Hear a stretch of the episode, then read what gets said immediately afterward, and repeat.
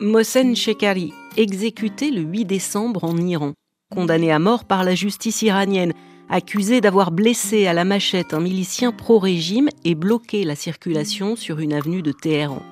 Il avait 23 ans, à peine plus âgé que Massa Amini, la jeune femme morte le 16 septembre 2022 après son arrestation par la police des mœurs pour un voile mal porté.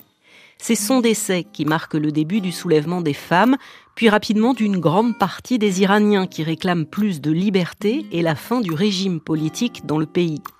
Trois mois de contestation, de manifestations violemment réprimées, d'arrestations et d'annonces aussi, comme celle de l'abolition de cette fameuse police des mœurs. Alors qu'en est-il le pouvoir iranien est-il affaibli ou au contraire plus ferme? C'est la question que se pose aujourd'hui témoin d'actu. Je m'appelle Alexandra Cagnard et j'ai rendez-vous avec Massoud Salari.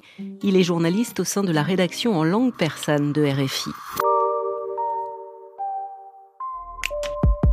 Comme Mohsen Shekhari, un autre jeune homme a subi la peine capitale le 12 décembre.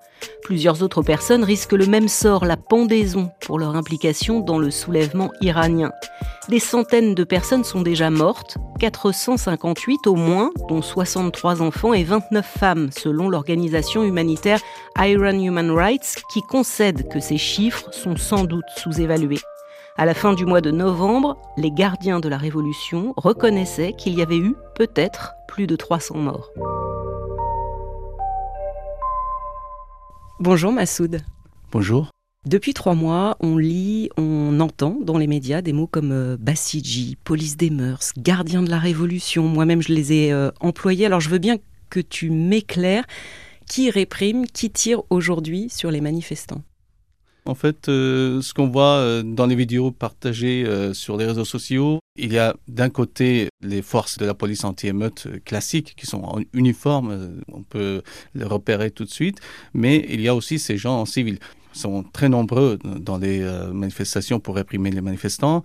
Ils sont soit des miliciens Basiji, qui est une subdivision des Pastarans, les gardiens de la Révolution, une branche de cette armée idéologique du régime, soit des agents de renseignement et de sécurité en civil. C'est un système de parallélisme euh, volontaire que le régime a toujours instauré dans l'administration et au sein des forces armées. Je dis c'est volontaire pour ne pas euh, pouvoir repérer qui fait quoi. Souvent, on se pose la question si les pastarans sont là, où sont les gardiens de la révolution euh, dans ce mouvement. Et ils y sont, mais on ne les voit pas en uniforme des gardiens de la Révolution comme on voit dans les défilés. Tu ne peux pas les, repérer là facilement. C'est une volonté manifeste de semer un peu la confusion, c'est ça? Tout à fait. Ce sont des groupes militaires et paramilitaires qui, euh, au fur et à mesure, ont été formés dès le début de la révolution islamique d'ailleurs, mais qui euh, n'avaient pas euh, un statut officiel, mais petit à petit, le régime leur a donné un statut officiel. Ils sont devenus, par exemple, les miliciens de Bassi sont devenus une subdivision des gardiens de la révolution. Les agents de renseignement et les agents de sécurité en civil par contre, ils sont pas officiels dans le sens où on les voit pas en uniforme comme les militaires ou comme les policiers. Vu du régime, ils sont officiels, mais pour le peuple, euh, l'apparence, pour euh, moi et toi, on les voit euh, comme les manifestants. D'ailleurs, c'est comme ça qu'ils infiltrent parmi les manifestants pour voir et repérer et reconnaître les, les, manifestants qui sont plus influents et puis pouvoir communiquer avec les autres forces pour les arrêter dans les toutes petites rues. Euh, voilà. Il y a quelques jours euh, a circulé cette information d'abolition euh, de la police des mœurs, qui fait donc partie de, de ces gens dont tu viens de me parler. Qu'en est-il? Il faut se garder de toute prudence sur cette annonce? Il faut traiter cette information avec une grande prudence et attention parce que c'est une information sinon fausse, très exagérée. On a beaucoup parlé de ces propos du procureur général euh, d'Iran qui a dit, j'essaie de donner la, bonne traduction, il a dit, les gens qui ont créé la police de mœurs, ça fait longtemps qu'ils l'ont abolie. Et, et il fait allusion à la police et à la structure de la police, bien sûr. Mais la chose la plus importante, c'est la suite. Tout de suite après cette phrase, il dit que le pouvoir judiciaire continue quand même à contrôler et maîtriser ce genre de comportement dans la société. C'est-à-dire que la police des mœurs continue, le régime continue à contrôler, par exemple, le voile euh, des femmes dans la rue, comme avant, mais sous une autre structure, sous un autre nom. Après, il faut savoir que ces propos ont été prononcés euh, dans un événement, c'était pas vraiment officiel. Le régime n'a ni démenti ni confirmé après. On comprend bien qu'il faut être extrêmement prudent dans toutes les annonces qu'on peut euh, lire ou, entendre. Alors il y en a une autre, une annonce, c'était le 7 décembre. Le fils de la sœur du guide suprême, Ali Ramenei, a publié une lettre sur Twitter, une lettre euh, écrite par sa mère dans laquelle elle dénonce les actions d'Ali Ramenei. Les médias, là encore, se sont euh, emparés de cette publication, mais si j'ai bien compris, cette femme, elle est depuis des années opposée à son frère.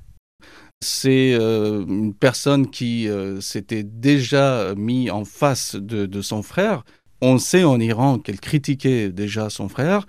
D'ailleurs, le mari de cette dame, c'est-à-dire le beau-frère du guide suprême, était considéré comme ennemi juré du guide suprême. C'est pour ça que je veux dire que l'information n'est pas du tout nouvelle et les Iraniens savent tout ça. Tu sais, les Iraniens ont largement dépassé ce genre d'informations. Que la, police des mœurs soit annoncée abolie que euh, la sœur du guide suprême s'exprime comme ça, de cette manière, contre son propre frère, ça n'a aucune importance pour les gens. Ils ont dépassé, ils, revendiquent le, renversement du régime. Pour les peuples qui sont dans, la rue, pour les jeunes, la guerre de pouvoir au sein du régime n'a aucune importance. Que ce soit les réformateurs ou les, euh, les fondamentalistes, euh, voilà, on, entend dans leurs slogans qui disent que c'est fini. il y a un slogan justement qui dit réformateur ou fondamentaliste, c'est plus la question, c'est le renversement du régime qu'on cherche. Tu viens d'employer les mots réformateur, fondamentaliste. Au sein du pouvoir iranien, il y a plusieurs courants de, pensée. Toutes ces personnalités, elles restent unies ou il y a euh, quelque part quand même une forme de scission? Ce qu'on vit aujourd'hui, c'est unification dans les deux camps, que ce soit les forces euh, présentes au sein du régime, du pouvoir, ou du côté des manifestants. Les manifestants sont unis, la révolution engage en ce moment toutes les classes euh, sociales. Mais de l'autre côté aussi, il y a cette unification entre différents camps euh, du pouvoir, surtout les deux camps classiques, euh, les réformateurs et les fondamentalistes. Cependant, il y a des scissions au sein du pouvoir. Et ces scissions viennent du fait que chacun veut proposer quelque chose pour... Euh, Assurer ses arrières en quelque sorte? Oui, c'est au niveau de, prise de décision pour contrôler la, situation. Parce que en ce moment, le, régime euh, vit au jour le jour. Le régime est tous les jours surpris par euh, un mouvement de la part du peuple. Et c'est pour ça que ça, ça crée une sorte de scission au sein du régime dont on n'a pas vraiment d'informations euh, exactes. En plus, le régime se trouve face à un autre problème qui est que certains responsables, surtout au sein des forces armées, ils sont en train de déserter. Et euh, voilà, on n'a pas vraiment une information sur le nombre des gens qui désertent, mais on sait que ça a commencé et que ce soit les commandants euh, moyens ou les soldats, euh, tout ça, ils sont en train de déserter d'une manière ou autre. Bien sûr, ils ne peuvent pas manifestement ou ouvertement dire que euh, voilà, parce que euh, si quelqu'un déserte et l'annonce euh, publiquement, il se fera tout de suite arrêter, exécuter, tout ça. Mais on sait qu'il y a des rumeurs sur les responsables qui sont en train de déserter. Ça, c'était une question que je voulais te, te poser. On a une idée du nombre, on a dit au début de cet épisode Bassidji, euh, gardien de la Révolution, police des mœurs. Euh, en termes de chiffres, ça représente quoi? En termes d'effectifs, les gardiens euh, de la Révolution représentent quelques 150 à 200 000. Alors que l'armée régulière, on a plus de 500 000. On comprend qu'avec ces chiffres, pour les manifestants, évidemment, ça complique un tout petit peu la donne. Arrestation, torture, exécution, on l'entend hein, depuis trois mois. C'est des actions qui sont très fortes. Ça se passe comment au-delà des mots?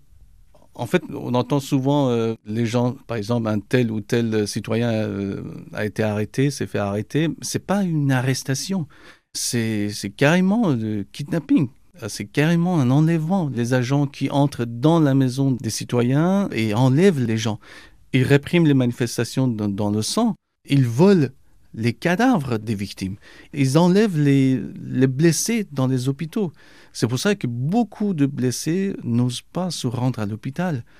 Il ne s'agit pas d'arrestations euh, classiques de type qu'on connaît en France, par exemple. Euh, même si vous faites partie des, gilets jaunes euh, sur les champs à Paris, on t'arrête et puis on t'amène dans la maison d'arrêt, bah, on te donne quand même à manger, à boire quelque chose pour ne pas mourir de faim, de, de soif. C'est pas le cas en Iran. C'est pas le cas en Iran. En ce moment, ils sont très cruels, ils répriment dans le sang, ils tuent les, à balles réelles les gens dans la rue. Et s'ils trouvent quelqu'un dans une petite rue déserte, il y a des dizaines d'agents qui tombent sur euh, un individu, une seule personne, face à de nombreux agents, et commencent à le, tabasser. Euh, et après, ils, le lâchent, ils le laissent et ils partent. Et tantôt la, personne euh, est morte, tantôt il survit, mais avec beaucoup de blessures. Il recourt à des actes immondes même les enfants, pour eux, il n'y a aucune différence entre un gamin de 10 ans, 11 ans et euh, quelqu'un de 40 ans. Et ils, ils arrêtent déjà, que ce soit les femmes ou les hommes, c'est pareil. Euh, en plus, les femmes sont plus en danger parce que après, il, y a, il existe des informations comme quoi ils, violent les filles en prison. Et il n'y a pas que des filles, les, jeunes garçons aussi. Hein.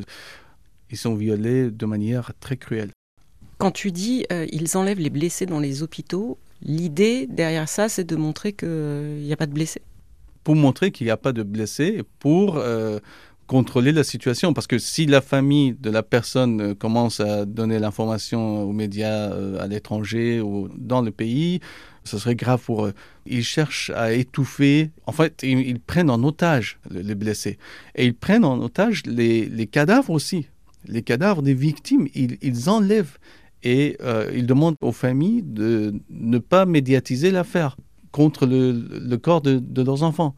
Dernièrement, il y a quelques jours, dans le nord de l'Iran, dans une ville qui s'appelle Bandar Anzali, un jeune euh, s'est fait tuer dans la rue. Ils ont mis dans la morgue à l'hôpital et son frère était obligé d'aller chercher le cadavre de son propre frère pour qu'il l'enlève pas pendant la nuit il l'a pris, il l'a mis dans sa propre voiture et jusqu'au matin, il tournait dans les rues. Il n'osait même pas aller chez lui de peur que les agents euh, soient présents là-bas. D'ailleurs, ça a été le cas. Ils étaient là, ils l'attendaient devant la maison. Et le gars, il était obligé de circuler dans, les rues jusqu'au matin pour pouvoir enterrer euh, son frère. Les familles ne peuvent même pas enterrer leurs victimes, leurs enfants. C'est affreux. On sait que la difficulté aussi, c'est d'avoir des informations fiables en provenance euh, d'Iran, qu'il faut faire attention à ce que l'on voit sur les réseaux sociaux, à ce que l'on lit. À la rédaction en langue persane, comment vous travaillez? Comment vous vérifiez tout ça? C'est un cas de conscience parce que c'est très compliqué pour nous, les journalistes franco-iraniens, iraniens en France, à l'étranger. C'est très difficile. Pour te donner un exemple, euh, bon, on est journaliste, euh, euh, le matin, tu arrives au boulot et tu regardes des dépêches, tu, tu vois tout de suite ce qui se passe au Japon, en Chine, en Australie, aux États-Unis. Mais ce n'est pas le cas pour l'Iran. Nous, en tant que journalistes iraniens, pour nous, c'est plus difficile de, de couvrir l'Iran que le Japon ou l'Indonésie. En fait, on essaie de connaître des sources fiables, ne sont pas très nombreuses, malheureusement. Il n'y a pas de, médias euh, privés euh, libres. Le système médiatique du pays, c'est en fait la machine de propagande du régime. Mais c'est quoi une source fiable? En fait, si tu veux, tu dis en tant que journaliste, j'ai des contacts en Iran. Moi, je peux contacter euh, ma mère, je sais pas, un ami, les autres journalistes aussi. On a des images, on a des vidéos, on connaît les villes par rapport à un collègue français, un confrère, un consoeur français. Avec les habits, euh, les vêtements des, gens dans la rue, on peut savoir si c'est à Téhéran, au Kurdistan ou en Baluchistan. On connaît la façon de parler, les, accents. Voilà, ça vient du professionnalisme, de l'expérience, euh, voilà, de connaissance du journaliste. Mais il faut recourir à la société civile. Il faut recourir aux organisations internationales des droits de l'homme. Ça, ce sont des, sources fiables. Amnesty International, euh, voilà, des organisations comme euh, les droits de l'homme euh, de l'Iran. C'est une organisation qui est siégée à Oslo. Mais c'est vrai qu'ils ne sont pas très nombreux. Ne pas pouvoir, quand on est journaliste franco-iranien comme toi, se rendre sur place pour voir, témoigner, rencontrer les gens J'imagine que ça doit être frustrant. C'est frustrant, euh, certes, euh, dans deux sens, sur deux plans. D'abord, euh, au niveau professionnel, c'est dur de ne pas être présent sur place, sur le terrain, pour pouvoir faire des reportages, tout ça. Et c'est aussi dur au niveau personnel. Moi, je suis d'origine iranienne, je suis français d'origine iranienne, et j'aime toute ma famille qui là-bas, et mes amis, mes connaissances. Et euh, ça me dérange vraiment, ça, me gêne. J'ai honte souvent. Le fait de voir mes concitoyens se faire tuer dans la rue comme ça et euh, ne pouvoir rien faire, c'est frustrant. Merci beaucoup, Massoud, d'être passé dans Témoins d'actu. Je t'en prie. Merci à vous d'avoir écouté cet épisode. Témoins d'actu reste disponible sur toutes les plateformes de podcast, Apple Podcast, Spotify, Deezer ou encore Podcast Addict. À très vite.